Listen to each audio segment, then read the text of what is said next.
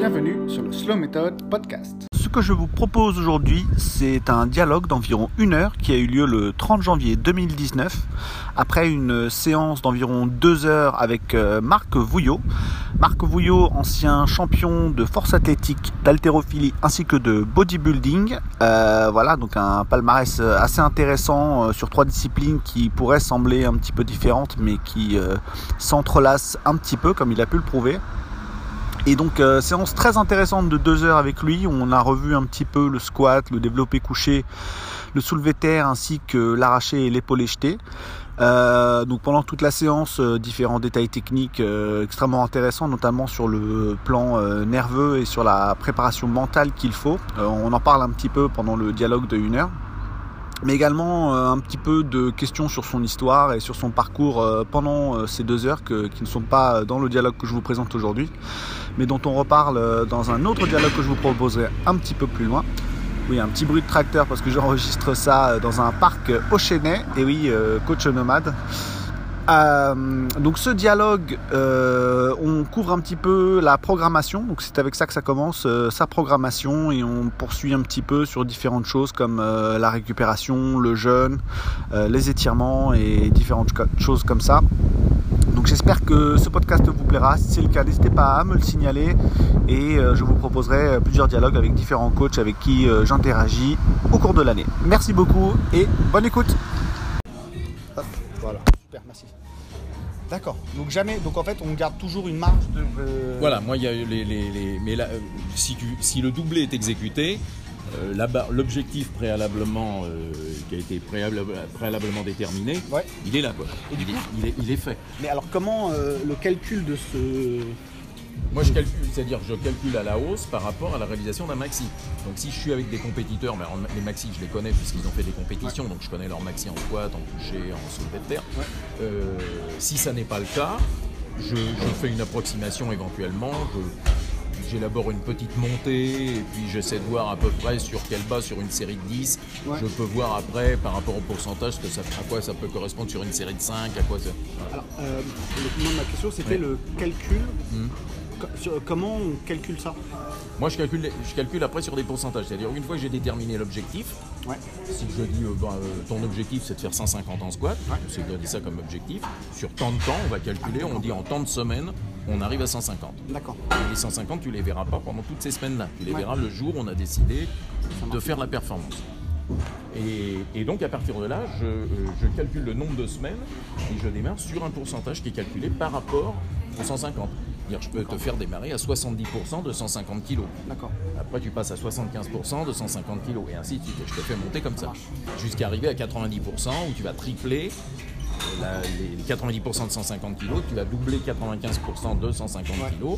Après, on va se laisser une semaine, où c'est une semaine quasiment de récupération. Donc, on fait la barre, ce qu'on considère les barres de départ, c'est-à-dire que le lundi, je te fais faire la barre à 90% en squat et en couché. Le soulevé de terre, moi, je le laisse tomber déjà la semaine précédente, euh, parce qu'il faut récupérer. Le soulevé de terre, c'est uniquement du jus. Semaines, voilà, c'est uniquement, euh, c'est du nerveux uniquement. Même si les autres, c'est du nerveux aussi, mais le soulevé de terre, c'est véritablement ça. Je vois, si tu as du jus, tu, il y a toutes les barres d'école.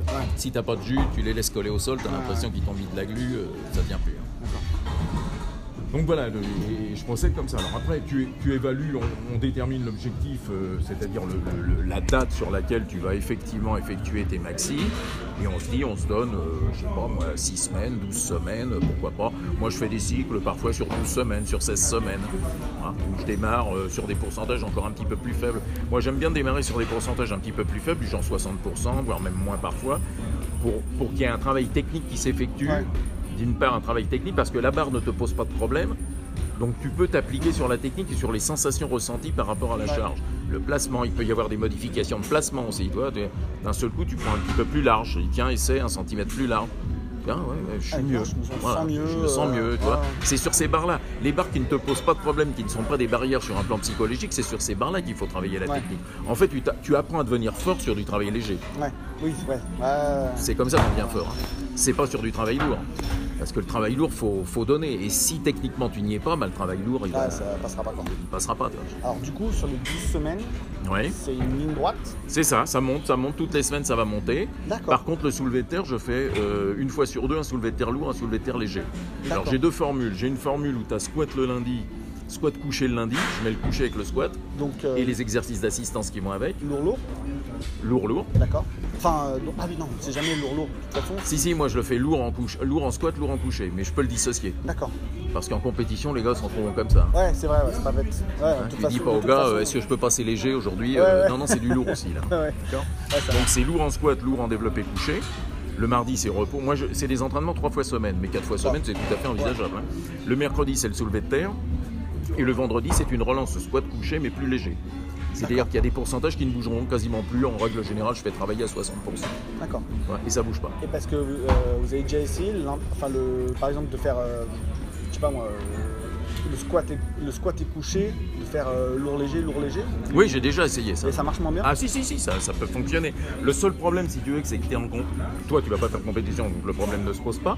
Mais le compétiteur va se retrouver confronté systématiquement au fait de réaliser une barre lourde en développé couché en ayant préalablement fait un maxi en squat c'est pas la même chose. Hein. Ah, c'est pas du léger en couché qu'il va avoir après. Ah, il, va, il, va, être obligé de réitérer une performance en, ayant, en, cherchant au plus profond de lui-même une performance en développé couché alors qu'il vient déjà de, se désosser sur du squat. Tu vois ce que je veux dire Donc c'est pour ça que euh, systématiquement je les mets sur lourd en squat, lourd en développé couché pour qu'ils apprennent psychologiquement aussi à résister à ça, à savoir que attaquer une barre. Voilà, il va falloir encore donner. Il y, a, il y, a, le squat, mais après il y a encore le développé couché lourd. Hein. Le soulevé de terre, je le dis aussi. Et alors j'ai une autre formule qui consiste à faire un squat lourd euh, une fois tous les. Alors une fois c'est euh, par exemple squat le lundi, euh, mercredi soulevé de terre, squat à nouveau avec le développé couché le vendredi. Et la semaine suivante c'est soulevé de terre, développé couché soulevé de terre le lundi, squat le mercredi, développé couché soulevé de terre le vendredi. Et on reprend après. on le dissocie comme ça. Ça, c'est intéressant. Alors, je vais, je vais te parler aussi en termes de catégorie de poids. Les catégories lourdes, en général, réagissent bien à ce type de travail parce que ça leur laisse du temps de récupération plus important. Les catégories lourdes laissent beaucoup plus de jus que les catégories légères. Il y a plus de masse à dé... Exactement. Donc, euh, pour un, même volume de travail, ils ont besoin de 2, 3 jours, 4 jours, 5 jours de récupération supplémentaire. Ça ne réagit pas. Les, petites catégories, c'est des piles, hein. ça se recharge aussitôt. Hein. Les catégories lourdes, ça ne se recharge pas de la même façon. C'est marrant. Et du coup, euh, est-ce que le, euh, le nombre de répétitions à effectuer donc euh, différent pour Pas nécessairement différent. Non, non, pas Il va être, s'il est sur de la série de 7, il sera sur de la série de 7 aussi par rapport à un pourcentage déterminé. Mais, euh, mais par contre, il aura, euh, je te dis, cette dissociation. C'est-à-dire qu'il y a une semaine où il a deux squats et un soulevé de terre, une semaine où il a deux soulevés de terre et un squat. D'accord. Et systématiquement, il a ses deux couchés. Le coucher, c'est je dirais sur les trois mouvements, c'est celui où la récupération est la moins problématique. Ça, se remarque c'est la moins problématique. les masses musculaires qui sont impliquées dans le développé couché, ce ne sont pas les masses musculaires que tu impliques dans un squat ou dans un soulevé de terre. Quand on a mal au bras, ça va. Quand on a mal aux jambes et qu'on doit marcher toute la journée. C'est ça. Quand tu euh, t'es fait un soulevé de terre lourd, tu t'aperçois qu'il vient de se passer quelque chose. tu n'es plus tout à fait le même. Et puis le lendemain aussi. Hein, voilà, c'est ça, c'est ça. Et, tu t'aperçois qu'il faut parfois plusieurs jours avant de récupérer véritablement un soulevé de terre lourd. et c'est pour ça que sur des catégories lourdes, c'est ce que je te disais précédemment, sur des catégories lourdes, c'est souvent plus intéressant parce que ça leur laisse un petit peu plus de temps de, temps de récupération. Ce qu'il faut savoir aussi, c'est que quand tu travailles, c'est pour ça qu'il ne faut pas s'acharner à cumuler, cumuler, cumuler du squat ou du, du soulevé de terre quand tu fais du squat, tu travailles pour le soulevé de terre. Hmm. Quand tu fais du soulevé de terre, tu travailles pour le squat. Ouais, c'est les mêmes types de. Les masses musculaires qui sont impliquées sont quasiment les mêmes. Pour ça que... Même s'il y a des variantes sur les techniques, c'est les mêmes masses musculaires. Tu vois ce que je veux dire Donc, ah Parfois, les gars disent Ah ouais, euh, 3 soulevés de terre par semaine ou 4 soulevés. Non, non, non, c'est de l'acharnement. là, euh, Et c'est de la dégradation de l'individu, sur le plan nerveux, sur le plan ostéo-articulaire. Euh sur la même journée, squat, soulevé de terre, euh, leg extension, leg curl, le machin, il y a des gens qui, euh, font beaucoup de Et avoir la capacité aussi, alors ça c'est d'un point de vue psychologique, d'accepter le fait que tu ne sois pas en forme. Ouais. C'est-à-dire que ton programme c'est ça. Mais tu sens très nettement que ce programme-là, aujourd'hui, tu ne peux pas le faire. Accepter de faire une séance légère ou de ne pas faire de séance du tout si on estime qu'on est vraiment out. Ah oui, Ça, faut savoir l'accepter. Ah, j'avais compris l'inverse. C'est-à-dire, même si on ne ah, sent pas bien, de voir tu le ne peux pas. et de dire. Tu ne peux pas, donc tu le revois à la baisse et ça ne remet, ça ne remet pas en question ta progression. Parce que tout le travail, tu ne peux pas remettre en. Il y, a des gars qui s'imaginent que s'ils s'entraînent pas une journée ou s'ils s'entraînent pas pendant une semaine, ils remettent en question six mois de préparation, ou trois mois ou quatre mois de préparation. Heureusement que c'est pas comme ça, sinon il faut se filer une balle dans la tête et c'est terminé. Tu vois ce que je veux dire? Si je m'entraîne pas pendant trois jours, d'un seul coup je perds le bénéfice de mes quatre mois de préparation. non, non, ça se fait pas comme ça. Au contraire, le bénéfice, ça peut être un bénéfice sur la recharge sur le plan nerveux. Euh, sur le plan ostéo-articulaire, tu récupères un petit peu mieux. Sur le plan tendineux, éventuellement. Tu vois, donc, parfois, euh, savoir de temps en temps, doit faire des semaines, parfois de récupération même complète. Moi, je mets des semaines de récupération active. Ce qu'on appelle semaine de récupération active, c'est que tu baisses le niveau de performance. Au lieu de faire trois séances dans la semaine, t'en fais éventuellement plus que deux. Mais c'est une semaine de récupération active parce que tu es quand même en action, euh, tu t'entraînes quand même un minimum. Mais tu peux très bien envisager des semaines de récupération totale. Une semaine, off, je ne fais plus rien. Mais ça, euh, mais ça tu l'acceptes difficilement, parce que tu dis je perds. Non, non, tu perds pas. Moi, j'ai récupéré des athlètes, moi, sur des périodes, des athlètes qui étaient dans le rouge, parce que tu ne maîtrises pas tout toujours. Il y a des athlètes qui peuvent être dans le rouge, simplement les mettant 10 jours d'arrêt avant la compétition. Mmh. Et puis ils arrivent. Et ils euh, arrivent, ils font leur barre. D'accord. Parce qu'en euh, fait, ils avaient juste besoin de. Le jour d'avant. Oui, si, si, tu leur fais faire un petit truc, mais juste pour, retrouver un petit peu de technique, de, de, sensation sur les gars, voilà, c'est tout. Il n'y a aucune déperdition sur le plan nerveux. Ce qu'il faut, c'est se recharger. T'es plus, t'as plus les moyens de tes prétentions puisque ton système nerveux est à plat, euh, tu ne réagis plus. Donc la seule chose pour que tu puisses récupérer, c'est de, de te reposer. c'est l'un des trucs les plus intéressants que j'ai appris en études, quoi. Hmm. C'est la surcompensation. Bien de sûr. savoir que en fait, il Bien faut, sûr. c'est évident. Et c'est ce que, c'est ce que la plupart des gars ne comprennent pas. parce qu'ils ne, savent pas. et qu'un stéroïde, en fait, ça sert à mieux récupérer. Exactement, à récupérer plus vite. Ouais, c'est pas ça, Donc ces phases-là, si tu veux, s'accélèrent. Les phases de surcompensation, elles s'accélèrent. C'est-à-dire que le lendemain, le gars est presque capable de refaire la même séance que la veille. Et puis là, voilà. Alors que toi, euh, parfois, il faut 3 jours, 4 jours, 5 jours pour récupérer et pouvoir éventuellement réitérer sensiblement la même séance et encore. Ça. Tu sens que tu as laissé des plumes. Toi. Mais du coup, au très long terme, euh, c'est meilleur de ne pas. Euh, parce que ah, les tendons euh, grossissent pas beaucoup plus vite, c'est ça Parce que j'avais vu que les tendons. Oui, c'est toute la problématique avec. Enfin, tu parles sous, prise de stéroïdes. oui, bien sûr. C'est pour ça qu'ils ont plein de problèmes tendineux hein, et qu'il y a des tendons qui lâchent en, permanence. C'est parce que les tendons, même s'ils se renforcent un petit peu, ils, se ils, ont, des, ils ont des masses musculaires qui sont monstrueuses, mm. mais des tendons qui n'ont pas suivi cette évolution. Donc, ce qui veut dire qu'à un moment, sur des charges, bah, le tendon ne va pas tenir. Alors du coup, euh, parce que bah, moi, naturel, hein, depuis tout, enfin, j'ai même oui, pas... Oui, puis je vois pas l'intérêt, quoi. Ouais, euh, moi, c'est même, j'en vois même pas l'intérêt, mais bon. Mais euh, du coup, parce que sur, quand on est naturel, le tendon suit logiquement, ou est-ce qu'il faut essayer de faire un... Ouais? Il suit, sur les marleurs, il suit les aponevroses, elles, elles, se durcissent, elles se renforcent. alors on sait que sur du travail excentrique, tu as plus d'impact au, niveau, au niveau tendineux parce que sur du travail excentrique, tu travailles avec des charges supramaximales que tu ralentis. Donc en fait, tu as un impact tendineux qui est supérieur puisque tu travailles avec des charges supérieures aux charges que tu pourrais soulever. Mais moi, je suis pas un partisan du travail excentrique pur parce que le travail excentrique pur sur des charges supramaximales, c'est simplement destructeur au niveau, au niveau articulaire. Par contre, rajouter du travail excentrique sur un travail à dominante concentrique, c'est intéressant. Je m'explique. Par exemple, tu dis je vais faire une série de 5 mais tu pars avec une charge qui ne te permet que de faire 3. Ah oui, donc, euh, donc tu fais 3, et les deux qui suivent, elles sont en excentrique. Et il y a un gars qui te remonte la barre, et toi, tu fais uniquement l'action freinatrice. Donc potentiellement, tu as fait tes 5, mais en fait, tu en as réalisé 3 en concentrique, plus 2 en excentrique. D'accord, ok. Donc là, si tu veux, je conçois mieux l'excentrique parce qu'en fait, c'est une barre que tu mobilises. Oui, d'accord. Que tu peux mobiliser en concentrique. Elle est déjà possible. Elle est déjà possible. Ah Donc tes tendons sont déjà adaptés à ça. Tu vois ce que je veux dire? Tes articulations sont déjà adaptées à cette charge. Alors que quand tu es sur des charges supramaximales, les articulations, elles les découvrent, les charges. et surtout que les gars, ils se mettent du 110%, du 120%, du 130%, des trucs de fou furieux. C'est-à-dire que les articulations, elles explosent. Bah, mon problème de poignet est apparu à cause de ça, parce que j'avais peur de mon du 110 en toucher. Du coup, euh, j'ai mis 120, 130, juste la sortir et la tenir. Et juste mmh. plier légèrement, comme ça et ton, poignet a lâché. Et en fait, mais c'est euh, il y a, a 6-7 mois quoi. Hmm. Euh, et, là en fait c'est réapparu avec ça. Hmm. Mais je suis sûr que c'est là parce que j'ai c'est la même sensation sur le truc. C'est pour ça que si tu veux, il y a, dans, la méthodologie, dans la méthodologie d'entraînement, les, les, méthodes d'entraînement, je les ai quasiment toutes passées, donc je, peux, en parler. Euh, il y a des méthodes d'entraînement que je juge comme très dangereuses.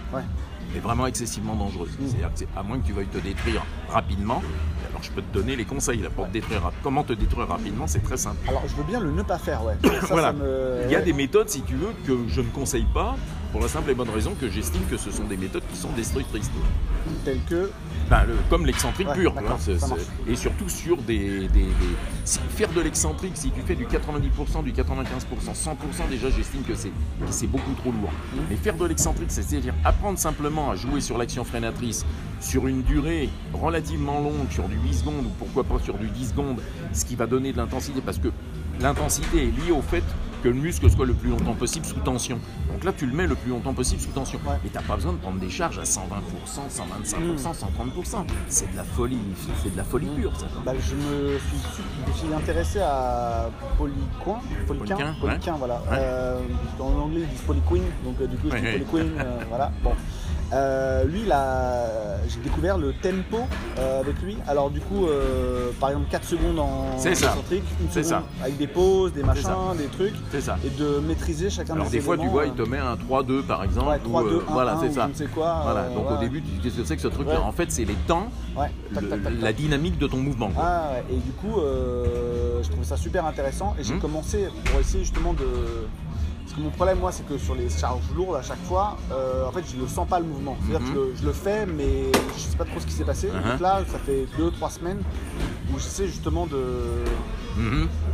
Voilà, sur le, de l'incliner avec des, trucs, à sentir dans la main où je la pose, comment je la tiens, est-ce que c'est le petit doigt, est-ce que je prends. Euh, Tout est question de sensation. Toutes les sensations que tu peux récupérer sont intéressantes à récupérer dans le placement, dans la position de la barre, dans la main. il y a plein de subtilités, il y a plein de choses. Et, c'est sur ces choses-là qu'il faut travailler. Et les exercices d'assistance, comme je te le disais tout à l'heure, les exercices d'assistance doivent être choisis en fonction aussi des problématiques qui se posent à toi. C'est pas simplement je fais de l'assistance, je fais des bras, bah, tout le monde peut faire des bras après, ouais, je fais des biceps. Euh, non, non. Est-ce qu'il y a un choix? Toi, par exemple, ta position de développé couché qui est comme ça. En fait, tu travailles beaucoup avec la courte portion du biceps. Donc, on pourrait se dire, pourquoi pas faire un renforcement sur la courte portion du biceps Donc, il y a des positions qui sont plus adaptées à ça. je vais placer ma main d'une certaine façon pour plus sur la courte portion du biceps. Ah, sur le... Oui, oui, sur des mouvements de biceps où tu vas travailler plus sur la courte portion, même si tu sais que tu ne peux pas les dissocier. Les deux vont être associés, bien évidemment. Il y a un muscle ne travaille jamais seul, mais où tu vas donner quand même un petit peu plus de travail à la courte portion. Et donc ça va être peut-être plus intéressant pour toi, puisque dans ton développé couché, tu vas te retrouver effectivement euh, sur un travail avec la courte portion du biceps qui va être efficace, puisque c'est elle qui va être euh, en quelque sorte starter, quoi, avec le deltoïde antérieur. Et du coup, plutôt, donc, euh, alors du coup, portion courte, c'est quoi? C'est ouais, c'est ça, c'est ça, c'est ça, c'est ça. Tu vois, des mouvements comme ça, toi. Ouais. Ça, c'est de la portion courte. Parce que euh, dans une famille qui. Euh, bon, prise en prise étroite sur une barre, tu vois. Ouais, et pareil sur le. Voilà, si tu fais des tractions, c'est ça pareil. Parce que dans une famille qui est euh, pas du tout sport, ouais. les bras, moi je les ai laissés de côté, parce que mhm. tout le monde voulait faire des bras, parce que mm voulait des bras, mhm. et du coup je les ai laissés de côté jusqu'à mhm. il y a ouais, 3-4 ans. Et en fait, c'est uniquement les biceps aussi, hein, tu vois, les biceps pour les, les m'as-tu vu, et en fait, quand j'ai vu Kirill Sarichev euh, dire à un mec euh, est-ce que je peux tourner avec toi euh, Le mec il a 100 au coucher, hmm. il prend la barre et il fait des biceps à 100, il pose la barre et, en fait il expliquait ouais en coucher en fait je rebondis. Hmm. Il rebondit sur donc il, A, il, A, un tel biceps qui rebondit sur son biceps. Bien sûr, tu as une telle masse musculaire que après tu te sers de tout un tas de. Et du coup je trouve ça intéressant de comprendre que bah il n'y a pas juste le coucher pour devenir fort en coucher, il y a un panel de choses. Voilà, c'est ça. Voilà, et c'est ça, c'est ça. Et après, ce qu'il faut comprendre, parce que tu, tu as des gars, tu les vois arriver. Et moi, c'est ça, si tu veux, mon, mon idée euh, quand j'entraîne, c'est je, vois la personne. A, priori, la personne, elle a à peu près tout ce qu'il faut pour faire un développé couché normal. C'est-à-dire qu'elle a de bonnes épaules, il a de bons bras, des pectoraux corrects, il a un dos. tout semble réuni pour que le développé couché soit plutôt pas mauvais. Et le développé couché, il est nul. Ouais. Hein? Donc comment comment toute cette contribution musculaire peut arriver à ça, c'est-à-dire à un néant. Tu vois, ce que je veux dire Donc voilà, qu'est-ce qui s'est passé Donc il y a un manque de coordination vraisemblablement, tu vois, un manque d'interaction entre toutes les régions musculaires qui sont sollicitées, toutes ces chaînes musculaires. Donc il y, a tout un travail à mettre en place. Et il y a peut-être des sensations que la personne n'a pas sur certaines régions musculaires. parce que c'est pas parce que le muscle est apparent et qu'il est visible qu'obligatoirement tu as de ce muscle-là des, sensations tout à fait exceptionnelles.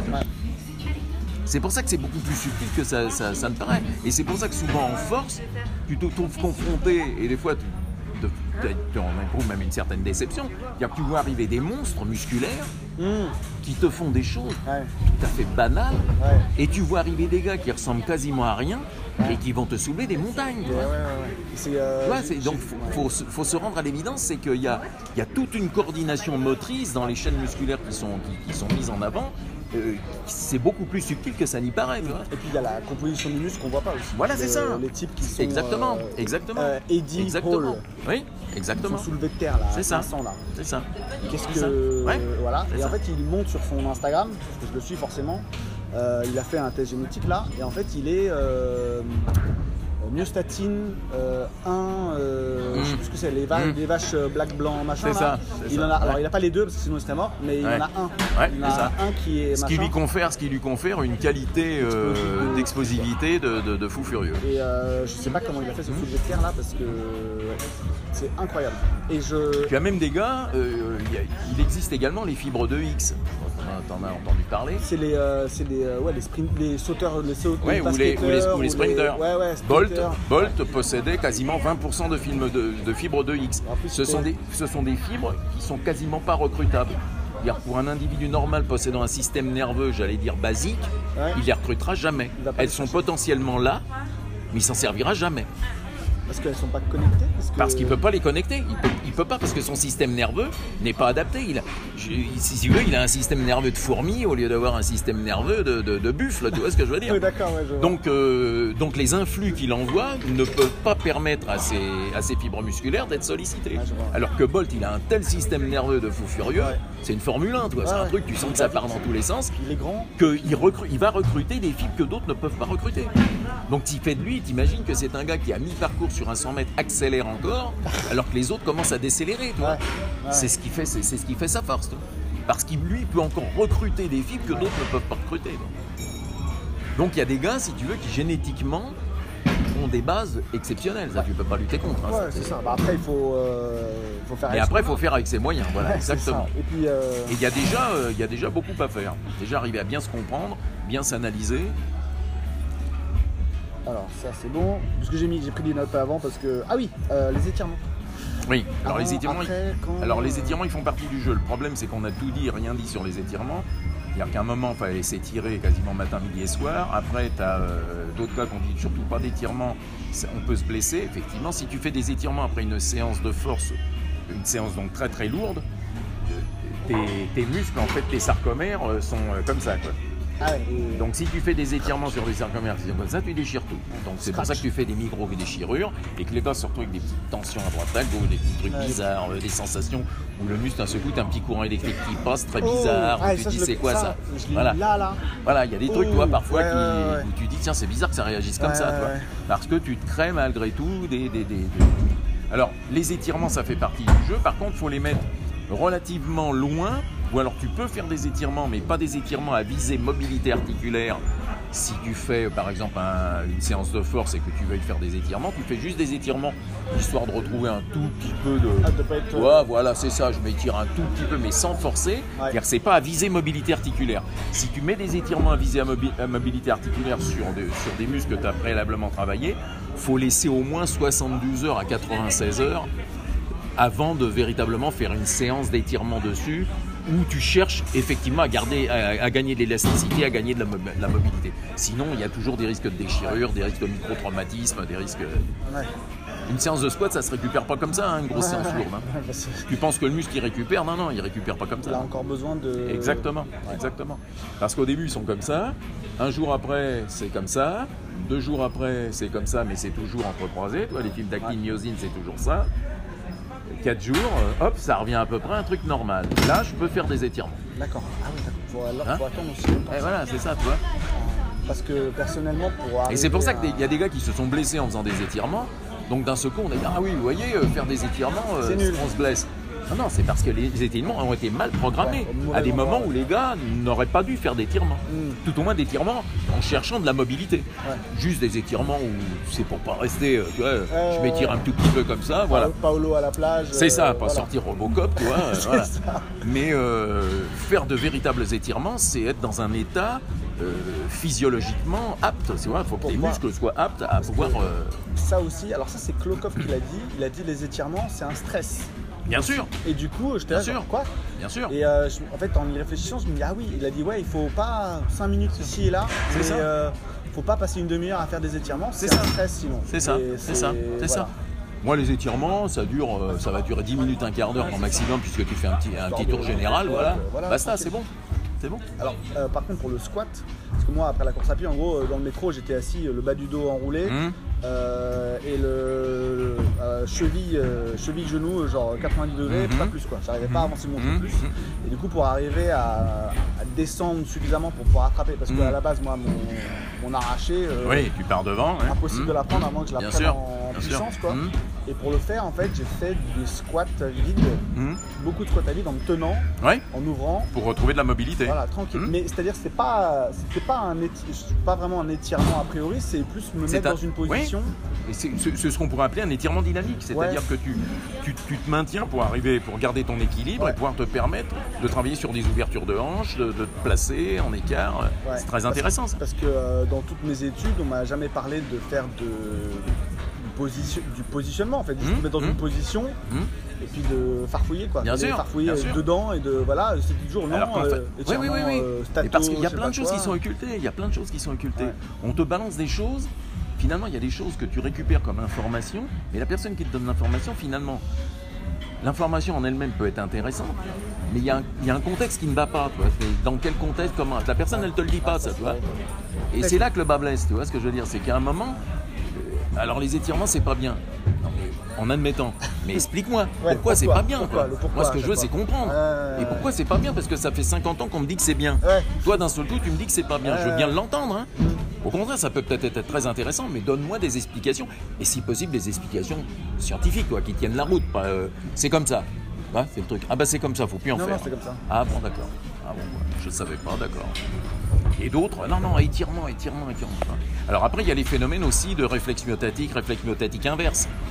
Pas si tu te souviens de ça. Non. Bon, bah ça, je te filerai de la doc là-dessus. Ouais, je veux bien, ouais. Parce qu'en fait, réflexe myotatique inverse, en fait, il y a une communication. Il y a une interaction euh, systématiquement entre agoniste et antagoniste. Ouais. C'est-à-dire que si j'étire, par exemple, mes ischio-jambiers pendant une vingtaine de secondes, ouais. mes quadriceps bénéficient, je fais une inhibition du système nerveux, des influx qui, vont sur les ischio-jambiers, et ces influx-là vont venir sur les quadriceps. Ce qui fait que potentiellement, je potentialise, je potentialise plus d'influx nerveux sur mon quadriceps. C'est réflexe myotatique inverse. Et si après ça, tu fais réflexe myotatique, c'est-à-dire que tu étires pendant 6-7 secondes ton quadriceps, c'est encore un petit plus que tu te donnes. Donc je vais te l'envoyer une doc, un doc là-dessus. Ah, tu étudieras ça, tu regarderas ça. C'est très intéressant. Alors du coup, par rapport à ça, est-ce qu'il y a un, intérêt à faire euh, des étirements courts? Parce qu'on nous parlait de ça. Euh, Alors l'étirement court, c'est réflexe myotatique, c'est-à-dire que l'étirement court qui va durer 6 secondes, c'est pour que le muscle réagisse, c'est-à-dire que le muscle il a une longueur initiale. Tu augmentes sa longueur, le muscle lui, parce que c'est un système en boucle, il envoie l'information, ça se passe au niveau médulaire, hein. hop, il renvoie l'information, et normalement le muscle ne cherche qu'une chose, c'est à revenir à sa longueur initiale, puisque là tu le stresses. Ce que disait Klokov, hein, tu es en train de créer un stress. Tu l'étires, mais ça lui plaît pas. Il a envie de revenir à sa, sa distance initiale. Mais tu le maintiens, c'est-à-dire tu l'empêches. Donc l'information, elle revient, je veux, je veux me rétracter. Oui, mais tu peux pas. Je veux me rétracter. Oui, mais tu peux pas. Je veux me rétracter. Hop, inhibition. Je suis OK avec la nouvelle longueur. D'accord. Et ça, c'est 15 secondes? Voilà, c'est réflexe myotatique inverse. Et réflexe myotatique, c'est 6 secondes où là, tu cherches, j'étire brutalement, le muscle ne cherche qu'une chose, c'est à revenir. D'accord. Donc tu potentialises en fait au niveau de ton quadriceps, de ton biceps, de que sais-je, un influx qui va, qui, va, qui va se faire naturellement, c'est-à-dire que toi tu envoies juste l'information. En fait, tu n'envoies aucune information, tu fais simplement le mouvement pour l'étirer. Et c'est lui qui va se rétracter tout seul. Et toi, en plus, tu envoies parce que tu as envie d'envoyer de l'influx. C'est donc un plus que tu te donnes. Donc réflexe myotatique, réflexe myotatique inverse, et puis après il y a euh, innervation réciproque des antagonistes. Et je t'enverrai tout ça. Et du coup, il y a, y, a, y, a un protocole peut-être avant un squat. Exactement. pour, avant, euh, exactement. Pour potentialiser. Exactement. Exactement. Et ce sont des mécanorécepteurs. C'est les fuseaux neuromusculaires qui travaillent sur le réflexe myotatique, c'est les organes neurotendineux de Golgi qui fonctionnent sur le réflexe myotatique inverse. Voilà. Et donc, euh, une fois que tu connais ça, tu, c'est, euh, en, plus, si tu veux, tes muscles attendent ça. Quand on parle de mémoire musculaire, quand on dit oui mais on n'oublie pas, c'est pas une mémoire musculaire, c'est une mémoire neuromusculaire. Mémoire musculaire, ça ne veut rien dire. ton muscle ne fonctionne que parce qu'il y a le nerveux. Le nerveux, c'est du mental. C'est ton cerveau qui va, qui va diriger cette mécanique. Donc en fait, on te dit, le muscle, il a une mémoire. C'est-à-dire qu'on n'oublie pas, tu fais du vélo une fois, tu fais du vélo toute ta vie. Oui, mais il euh, faut quand même que j'envoie l'information pour que je pédale, tu vois. Euh, voilà, tu vois, pour que le muscle fonctionne. Donc c'est une mémoire neuromusculaire. Et tout ça, ça s'inscrit. Et ton muscle, un lanceur de poids, par exemple, quand il, quand il finit sur son lancer de poids, c'est valable pour, pour de l'altéro, en fait, il faut qu'ici, ça s'étire énormément, qu'il n'y ait pas de rétraction. Or, un muscle antagoniste, le muscle qui est opposé à l'agoniste, systématiquement, pour des raisons de protection, cherche à se rétracter légèrement pour protéger l'articulation. Ça, c'est ce qu'on C'est pour ça que les, débutants, en règle générale, ont des difficultés à donner de l'explosivité parce qu'ils ont peur, parce que leurs muscles ont tendance, leurs antagonistes, à se rétracter et ils leur donnent des mauvaises indications et des mauvaises informations. Mais en fait, mon lanceur de poids, ce qu'il veut, lui, c'est que ça parte et que là, ici, il n'y ait pas de rétraction possible. Que ça, ça s'étire et que ça, ça envoie. Sinon, son poids, il n'ira jamais à 20 mètres. Si ça se rétracte ici au moment où il lance, ben son poids il ira à 15 mètres, il ira à 12 mètres, il tombera sur les pieds, mais il n'ira jamais à 20 mètres. Donc il faut qu'il étire cette zone-là. Et quand il étire et quand il habitue ce muscle à être étiré en permanence, ce muscle sait. Il a récupéré les informations et il sait au moment où ça va partir, là c'est relâchement, là c'est tension, là c'est relâchement. Et il le sait ça, c'est programmé, c'est pré-programmé. C'est pour ça que toutes ces informations, c'est de, la, de la subtilité, tu vois ce que je veux dire? Il y a des gars que tu vois arriver en compétition qui souvent payent pas de mine, mais moi je les observe et je sais que tout le protocole qu'ils mettent en place, tout ce qu'ils sont en train de faire, ils pigent ce qu'ils sont en train de faire. D'accord. Ils sont, ils sont vraiment dedans. Tu vois. Je, sais, je comprends ce qu'il est en train de faire. Je dis, le gars là, il a de la connaissance, il sait ce qu'il fait. Ouais, ouais, c'est ça. Pourquoi tu fais ça Voilà, c'est quoi Tu perds ton temps, tu perds ton temps. Faut y aller, mon pote. Faut foutre des coups de tronche dans la barre. Moi, j'ai un mental. Moi, j'ai un mental. Ouais, c'est ça. T'as un mental, mais t'as quand même une grosse, euh, une grosse cicatrice sur le fond, même. Euh. Donc, c'est très subtil. Il y a plein de, il y a plein de choses à prendre en compte. Il y a plein de paramètres. Euh, et c'est ce qui fait d'ailleurs tout l'intérêt, parce que si c'était simplement un truc de Brutus, ça n'aurait véritablement pas d'intérêt. Moi, ça n'aurait jamais eu d'intérêt pour moi. Et donc c'est pour ça que j'ai recherché, je me suis dit, bon, il y, a quand même des choses. Comment t'expliques, toi, t'as des gars, as des gars qui font 50 cm de tour de bras et qui te font pas 200 au coucher, mmh. et t'as des gars qui font 40 cm de tour de bras et qui font 200 au coucher. Comment faut, qu'on me l'explique ça Parce que t'as tendance à te dire, ouais, bah, il a du volume, donc euh, ouais, ouais. Le problème, c'est qu'il ne recrute pas ce qu'il a. Ouais, il a une euh, c'est euh, comment il s'appelle? Pavel Zatsulin, je sais pas si ouais. Qui était un grand entraîneur, bien évidemment, du grip. Ah, parfait. Bon voilà. Et donc du coup, on va embrayer là-dessus. Ça ne pas. Non, pas du tout. je le bosse jamais. Ouais. Jamais. Très important parce que le grip, c'est ce qui te permet de te dire si ton système nerveux il est top ou pas. Dire tu te lèves le matin, tu grippes. Il n'y a que dalle qui se passe, t'as rien dans les mains. Pas de soulevé de terre aujourd'hui. C'est même pas la peine. Reste chez toi, fais de la chaise longue. C'est intéressant ça. Fais de la chaise longue. Ça, c'est un test, mais alors c'est un test énorme. Énorme. Ça marche à tous les coups. Ah, le gripper. Hein. Donc, du coup, acheter un gripper. C'est pas con. Même sans en faire, mais euh, sans en faire obligatoirement euh, pour, faire des avant-bras, mais juste pour tester ta forme nerveuse, tu vois, ta stimulation ah. nerveuse. Est-ce que le truc, tu l'écrases bien Alors là, tu sais que tu es dedans, là, c'est bon, là, je peux y aller dans la séance. Euh, voilà, ça va, être, ça va être bon. Le truc, putain, il n'y a rien qui se passe, c'est bon. Là, tu es tranquille. Euh, à la maison. Tu amènes euh, juste ta fourchette à la bouche, c'est tout ce que tu peux faire. C'est le, le, plus gros effort que tu feras dans la journée. Mais du coup, pas besoin de faire un travail spécifique dessus, c'est plus un test pour vous Ou est-ce que c'est intéressant justement de. ah, c'est intéressant d'en faire quand même, hein, bien évidemment. c'est intéressant d'en faire quand même. Alors, du coup, euh, le grip et non pas l'avant-bras voilà, alors le grip est intéressant sur le maintien des barres, notamment sur du soulevé de terre. Par exemple, tu sais, euh, pincer des barres comme ça, faire des tractions. Traction barre, c'est extraordinaire, c'est du grip. Hein. C'est du grip. Alors, mais du coup, plutôt sur du. Est-ce que l'endurance est intéressante alors, alors le, je dirais plus la résistance que l'endurance. L'endurance c'est beaucoup plus long. Ouais, pardon. Disons du, 10-15 secondes jusqu'à du 20 secondes, raisonnable, bien. Mais du coup, parce qu'un soulevé de terre, bah, ça peut durer 20 secondes. Hein. Ah bah oui, oui, oui. Euh, le mec il monte millimètre par millimètre parce que bah, c'est lourd. C'est lourd, exactement. C'est une charge max comme son nom l'indique. Et du coup, c'est intéressant à euh, parce que alors, on va, on va segmenter le truc. Ouais. Euh, parce que vous ne travaillez pas systématiquement. Hmm. Euh, si vous travaillez, pourquoi Et comment vous le mettez dans un. Pour travailler tu, le, grip Moi, je le mettrais euh, au moment du soulevé de terre, systématiquement comme, comme mouvement d'assistance. Alors, ça peut être des tractions si tu estimes que tu travailles le dos et tu te fais d'une pierre de goût, il y a les avant-bras qui vont être sollicités. Ce qui n'exclut pas que tu fasses un travail spécifique avant-bras après, pourquoi pas, en complément. mais moi, je le mettrais plutôt sur le soulevé de terre. Le mouvement où le grip est véritablement le plus important, même s'il est important sur le squat, mais à un degré moindre, même s'il est important sur le développé couché, c'est quand même sur le soulevé de terre que le grip est déterminant. Si tu n'as pas de grip en soulevé de terre, les barres montent pas. Hein. voilà. Tu lâches tes barres, c'est foutu. Euh, et du coup, parce qu'il y a la main, mais hmm? celui-là est intéressant aussi. Celui-là peut être intéressant aussi. False grip. Mais euh, ça peut être simplement euh, la, capacité à pouvoir serrer et à maintenir une tension relativement longtemps d'une durée, je te dirais que j'évalue à 10 secondes, 15 secondes, 20 secondes grand maxi, après ça n'a pas d'intérêt. Mais pouvoir tenir comme ça. Alors après que tu fasses des mouvements dynamiques, pourquoi pas, mais déjà ce grip, c'est-à-dire écraser quelque chose, le maintenir hein, pendant. Euh, euh. Voilà. De façon à pouvoir euh, effectivement travailler ton grip sur les avant-bras, pouvoir te maintenir. Euh, le travail d'assistance, du coup, euh, j'avais des questions sur le nombre de répétitions, sur le travail d'assistance, pas mhm. sur le travail. Euh, Alors il ne faut pas en faire des tonnes. Il faut donc bien cibler les exercices, bien déterminer sur les exercices qui te semblent des exercices intéressants pour toi, parce que l'assistance, ce sont des mouvements qui doivent t'aider à améliorer.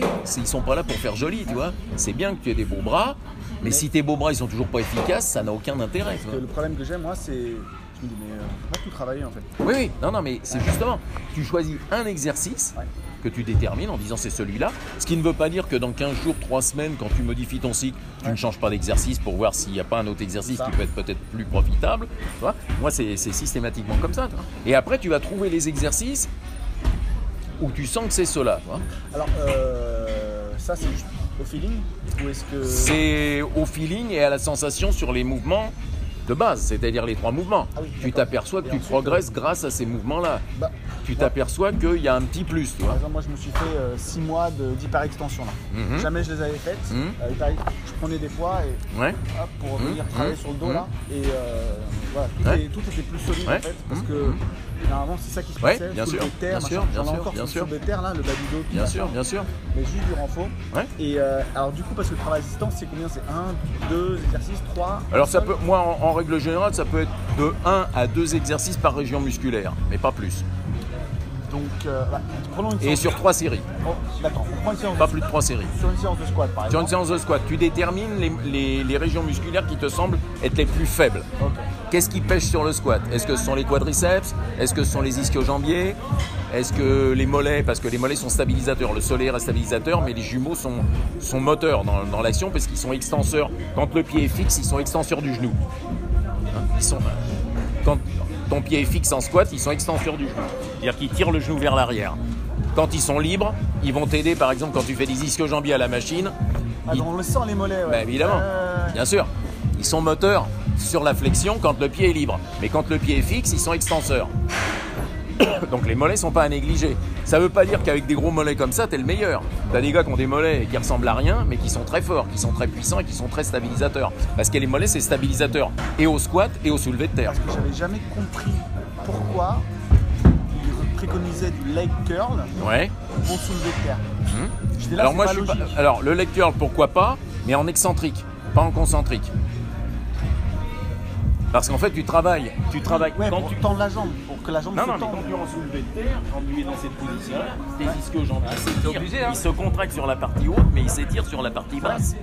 Donc, donc l'intérêt, c'est de travailler en excentrique. C'est-à-dire qu'il y a quelqu'un qui, t'aide à fléchir et toi, tu, te concentres uniquement sur le ralentissement de la charge. Parce que je me suis toujours demandé à quoi ça servait le leg curl pour. Mais en dynamique comme ça, en concentrique, ça n'a pas véritablement d'intérêt. Je comprenais pas, je mais on pousse la jambe alors que, que ce soit en squat ou en mmh. soulevé terre, Bien sûr. la jambe se tend. Donc Bien sûr. C'est ça. donc l'idée, l'idée, c'est de travailler en excentrique. D'accord, ça marche. Je comprends pas du tout l'intérêt de ça, quoi. Euh, papa, Alors, euh, ouais, j'avais une question sur euh, autour de la salle de sport. Donc s'il y avait des médecins, des kinés ou des gens comme ça sur Paris, mhm. au cas où j'ai un pépin, parce que moi mhm. mon médecin, euh, je dis ouais, euh, les tests. Alors tu faudrait que tu vois, parce que moi sur Paris je connais plus personne maintenant, mais il faudrait que tu vois avec Sarah, parce que Sarah apparemment elle a un bon ostéo, qu'elle va voir une fois par mois où il lui remet un petit peu les trucs en place. donc il faudrait que tu vois ça avec elle, parce qu'apparemment il a l'air d'être très bien le gars. Parce qu'elle m'en a parlé et d'après ce qu'il lui fait faire, c'est plutôt pas mal, c'est plutôt cohérent un médecin parce que pas l'impression. J'aimerais bien euh, faire un bilan sanguin. Oui, ça c'est intéressant. C'est intéressant parce qu'en plus le bilan sanguin te, permet aussi de voir au niveau, euh, au niveau testostérone. Ouais, bah, vitamine D. C'est ça. Tu as, plein d'éléments et notamment la testostérone parce que si, si, si testostérone tu es euh, en bas, d'ailleurs tu vas le sentir tout de suite, tu es fatigué, tu n'as plus envie de t'entraîner, tu es mort, y a la libido elle en prend un coup aussi, tu es mort, il n'y a plus rien. Donc le bilan sanguin peut être intéressant. Alors là je sais pas, mais parle à Sarah parce qu'elle a, un bon ostéo et peut-être qu'elle peut connaître euh, peut-être un médecin ou c'est pas impossible. Euh, Les courbatures. Oui, alors euh, oui, c'est-à-dire. La, chercher, pas la chercher. pas nécessairement. Si elle y est, si elle existe, ben, c'est qu'effectivement il y a eu un stress important au niveau musculaire, euh, mais qui dit stress dit plutôt que c'est plutôt bon signe. Et donc, avec les phénomènes de compensation, de surcompensation, euh, le muscle, ça veut dire qu'il en a pris tellement que là, il y a peut-être possibilité de, de, le densifier un peu, voire de lui faire prendre un peu plus de masse musculaire. Mais la rechercher systématiquement, tu peux finir des, tu peux te retrouver sur une séance qui t'a semblé être une séance relativement intense, et puis deux jours après, euh, ne pas avoir de grosses sensations dessus. Ça ne veut pas dire que ta séance était mauvaise, ça veut dire que tu as bien récupéré, qu'au niveau circulatoire ça fonctionne plutôt bien, que tu t'oxygènes bien, et que ton muscle, bah, il, est, il est plutôt pas mal. Quoi. Ouais, c'est ça, mais parce que je sais jamais si. Euh, comment interpréter le signal. Ouais. Alors par contre, par contre, quand la courbature, quand c'est plus courbature, mais que ça devient un truc euh, où tu sens que toi ça devient presque contracture, c'est là c'est que tu es en surentraînement. Là, c'est que là faut, là faut couper là.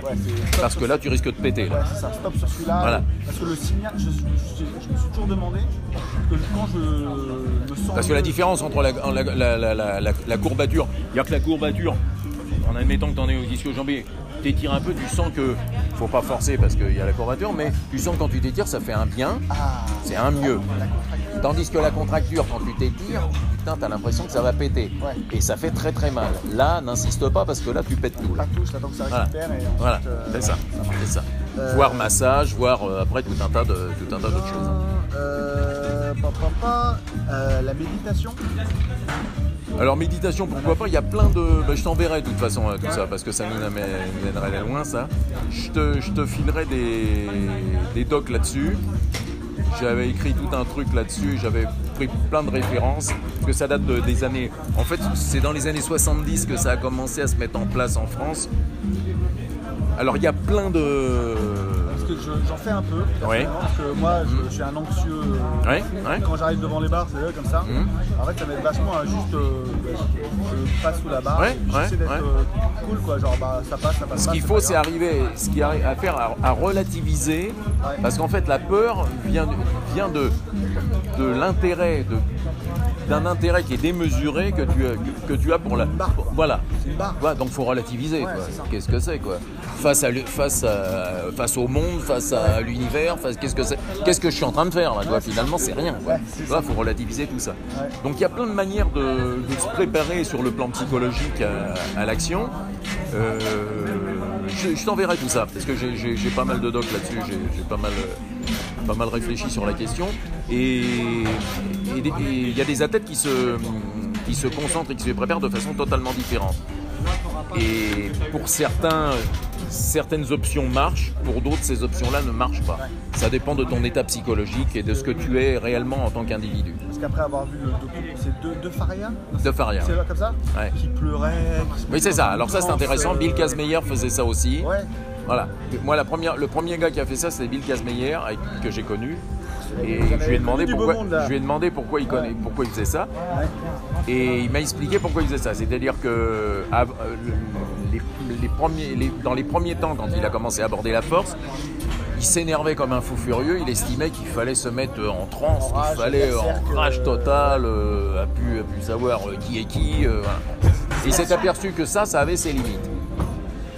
Donc il a changé complètement son fusil d'épaule et il est parti sur quelque chose qui le transcendait sur un plan émotionnel. C'est-à-dire qu'il m'expliquait par exemple que la barre qu'il euh, avait à soulever, euh, s'il la soulevait, euh, sa famille ne mourrait pas. Mais s'il ratait, sa famille pouvait. Ah, mais c'est un truc mentalement complètement fou. C'est pour ça qu'ils en arrivent à pleurer, c'est vrai, dans des, états émotionnels terribles, terribles. Mais il faut arriver à. Enfin, c'est-à-dire que moi, si je nous raconte cette histoire-là. Euh, ça, peut, ça peut prêter à rire, tu vois, quand ah il te raconte le truc, tu dis. Non, mais moi, dans ma tête, si je me dis ça, je pense qu'il parle de veuf, faire. Euh, en fait, non. Mm. Ouais, ouais, un petit faire. En fait, non. Ouais, bah, c'est ça. Hall, il expliquait qu'il est allé dans un endroit très très sombre pour pouvoir aller euh, sauver sa grosse barre là.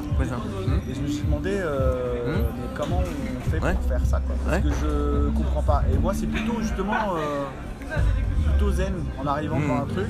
Mm. juste d'y aller quoi une fois que la Oui, oui, alors c'est. Il y avait un gars qui s'appelait Michael. Euh, qui était un noir américain euh, super lourd, que j'ai bien connu, que j'ai fait venir en France, qui était venu en démonstration en France. Et Michael, lui, euh, n'était pas du tout dans l'agressivité. Lui, il était dans. Alors, il était très croyant. Et lui était dans l'affect avec la barre. C'est-à-dire que la barre était une amie, puisqu'on allait réaliser une super performance ensemble il y a 400 sur la barre, et ben on va réaliser ensemble ces 400 et ça va être merveilleux, ça va être extraordinaire. C'était sa façon de se transcender et de, et de, si tu veux, être presque en lévitation. Euh, on est dans le truc transcendantal, tu vois. Dans les deux cas, c'est même, euh, la même idée. Mais c'est la même idée. Et c'est la même idée. Mais selon l'état émotionnel de chaque personne et les croyances que tu peux avoir ou que tu n'as pas, les orientations peuvent être un petit peu différentes, ou les choses peuvent être un, peu plus brutales, tu vois. Bah, j'imagine que ça dépend de son histoire personnelle. Après, il faut pouvoir, faut pouvoir l'accepter, ça, de dire euh, si je monte pas la barre, ma famille. Euh, il faut pouvoir l'accepter, c'est violent comme, euh, comme concept. Mais bon, lui, ça, ça fonctionnait. Mais un gars comme Michael était dans le presque dans le truc euh, presque euphorique, tu vois. on est dans un bien-être total, euh, tu vois, c'est, de l'amour là. on va réaliser une performance extraordinaire ensemble, c'est merveilleux. La barre était une amie, quoi. C'est intéressant, mais je. Ouais, ok. Parce que, mais ça, ils le réservaient uniquement pour euh, les cas exceptionnels. Les cas exceptionnels de barres excessivement lourdes. Mais j'imagine qu'ils ont dû le travailler avant. Ah, ils l'ont travaillé avant. Pour pouvoir, mais Bien sûr. je me demande si. Parce que je sais pas si vous. Mais tu le travailles, tu le travailles après sur. Euh, moi, moi, ma façon de me concentrer est plus liée, euh, est plus liée à tout ce que je dois faire sur le mouvement. C'est ce que je te disais tout à l'heure. C'est-à-dire, voilà, moi le squat, voilà, c'est le protocole. Moi, le squat, c'est placement de la barre sur le dos. Il faut que je place bien ma barre. Après, il faut que je sorte du support, il faut que je la contrôle. Il faut que je recule. Mon écartement de pied. La dynamique de mon mouvement. Le contrôle de ma descente. Le timing pour monter. Toi, j'ai tout ça en tête et je le répète et je le répète et je le répète. C'est un mantra, quoi. Voilà. Et je le répète inlassablement. Et en occultant volontairement, si tu veux, le poids de la barre. Le poids de la barre.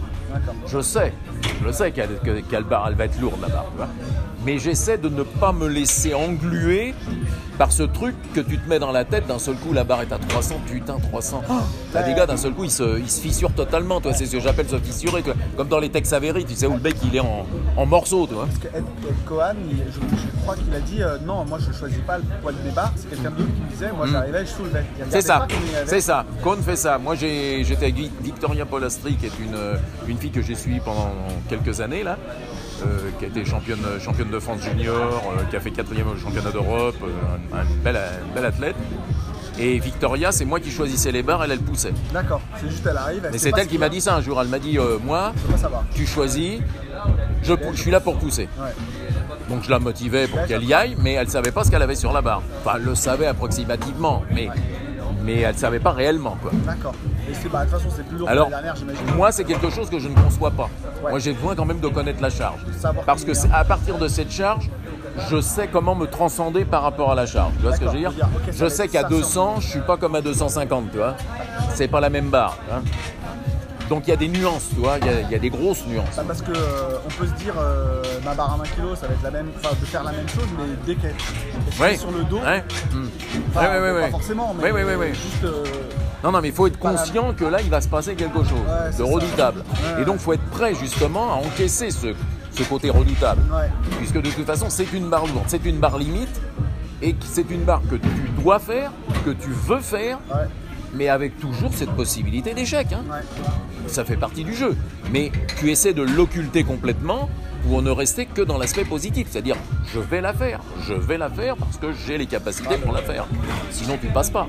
Si tu te dis je vais me planter, bah, n'y va pas, quoi. ça sert strictement à rien, tu vois, parce que là effectivement tu vas te planter. Bah, c'est aussi le schéma. Euh, euh, Et c'est le côté, si tu veux, de, de, la peur avec le côté de la montée d'adrénaline. Parce que on a tous, on a tous ce petit, ce petit truc euh, au ventre, là, cette petite peur au ventre. Mais ce qu'il faut, c'est la transcender. tu as deux cas de figure. Quand tu as peur, ou tu as vraiment peur et tu te barres en courant et on ne te voit plus, mais c'est une montée d'adrénaline, mais là c'est la vraie peur, c'est la peur panique. Ou alors tu as peur, mais tu es prêt au combat t'affrontes quand même l'adversité. Voilà. Tu l'as le petit truc au ventre. Tu sais que c'est pas. Mais tu le gères. C'était la. Tu le gères. Ça, c'est le truc de, du coach de Mike Tyson. C'est ça. C'est ça. Tout le monde a peur, mais. Tout le monde a peur, mais après, comment tu la transcendes cette peur? Ça. peut devenir un atout. Hein. Ouais, bah, bah après, il faut savoir le. il faut le gérer, il faut savoir le gérer. Je pense que ça m'intéressera une compétition, un de ces quatre, mais juste pour le. Pour toi, pour toi, simplement, pour voir comment tu te euh, comportes. C'est pas la compétition par rapport aux autres, c'est la compétition par rapport à toi. Comment, comment, dans un contexte comme ça, je vais me retrouver, comment je vais m'équilibrer, comment je vais m'en sortir? il y a des gens, quoi. Bien sûr, bien sûr. Et d'arriver. Oui, voilà, c'est ça, c'est ça. Ça va être intéressant. Non, non, mais c'est intéressant. Euh, ouais, j'ai pas envie de 18h30, j'ai pas envie de prendre plus de temps que. Allez, vas-y, repose une dernière, on s'en fout. Euh, le jeûne. Alors, le jeûne. Moi, je suis assez partisan. Ouais. Alors, sur, moi, c'est une journée. Ouais. Je l'ai fait à une époque, je le fais plus maintenant. Ouais. Pas pourquoi d'ailleurs, ça s'est fait comme ça à une époque, euh, une fois par mois, je faisais une journée de jeûne. Je euh, buvais beaucoup, je me buvais de la flotte toute la journée, j'éliminais. Parce que ça me. Et, et j'ai. Alors, après, difficile à expliquer, mais j'ai tendance à, avoir un impact psychologique très intéressant sur le phénomène de jeûne. Ouais. Donc, euh, en avec... mentale? Oui, j'ai l'impression qu'il se passe quelque chose au niveau mental que je ne saurais véritablement expliquer par le fait que je ne mange pas. Je pense qu'il y a quelque chose d'hormonal qui se passe et qui fait qu'il y a comme un truc mental euh, qui, de, bien-être. Tu de bien-être, alors qu'en fait, tu n'as pas mangé, tu n'as pas d'énergie. A priori, tu es, censé ne pas avoir d'énergie mais tu, as une espèce de, bien-être qui, qui s'empare de toi, toi. Parce que moi, à la salle, mmh. généralement, j'essaie de faire ça le matin si je peux. 10 h euh, enfin mmh. entre 8h et 11h, quoi, si je peux. Des fois, je suis obligé de le faire un peu dans l'après-midi. mais le matin, en fait, j'essaie de. Je fais ça depuis. Hein, je l'ai remarqué, quand je mange pas, café par contre. Ouais. Café, moi, je, mmh. voilà, le matin, c'est mon. Ouais, moi aussi, je suis un spécialiste. Mais euh, à la salle, je me sens beaucoup mieux. Genre les bars, c'est mieux. Même si j'ai pas mangé, c'est bizarre. Après, par contre, j'ai une dalle de fou, mais euh, mmh. voilà. Et je me sens beaucoup mieux. Mais euh, ça fonctionne pas si j'ai mal dormi. Ah oui, ah, mais le sommeil, le sommeil est, une, est une donnée fondamentale.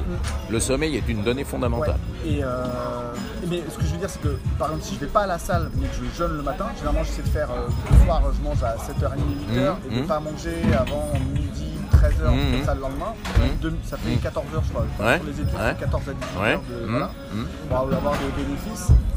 Mais si j'ai mal dormi, j'ai une faim terrible à 10h, 11h du matin. Bien sûr, là aussi c'est lié, là aussi c'est lié à des problèmes hormonaux, de déclenchement, de déclenchement d'un certain nombre de choses, notamment euh, par rapport au surrénal.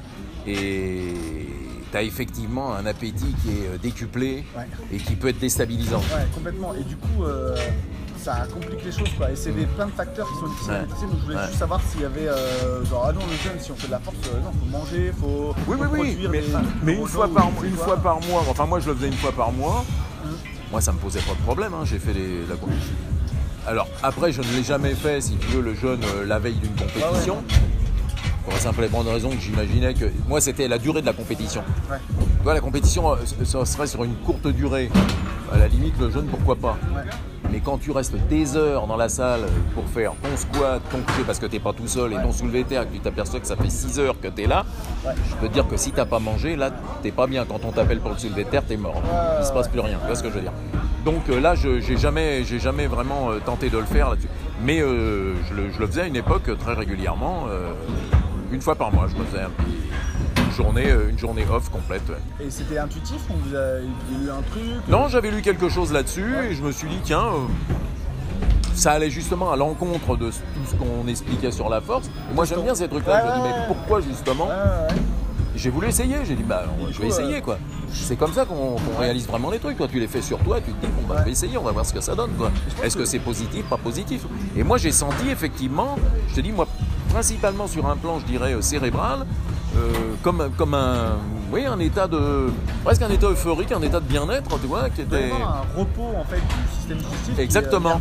Qui, permet, euh, voilà, qui permet de se canaliser sur autre chose. Tu vois, tu as l'impression que ton organisme finalement fonctionne un petit peu mieux au niveau cérébral. Euh, que tu n'es pas uniquement dans le digestif, tu vois. parce qu'au bout d'un moment, ça c'est.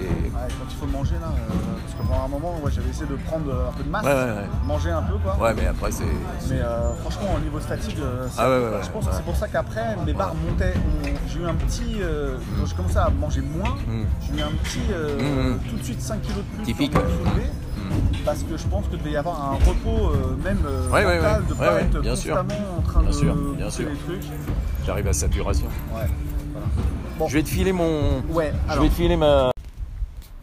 Voilà, c'est fini. Merci beaucoup d'avoir écouté. J'espère que ça vous a plu. Si c'est le cas, n'hésitez pas à liker et à partager cet épisode.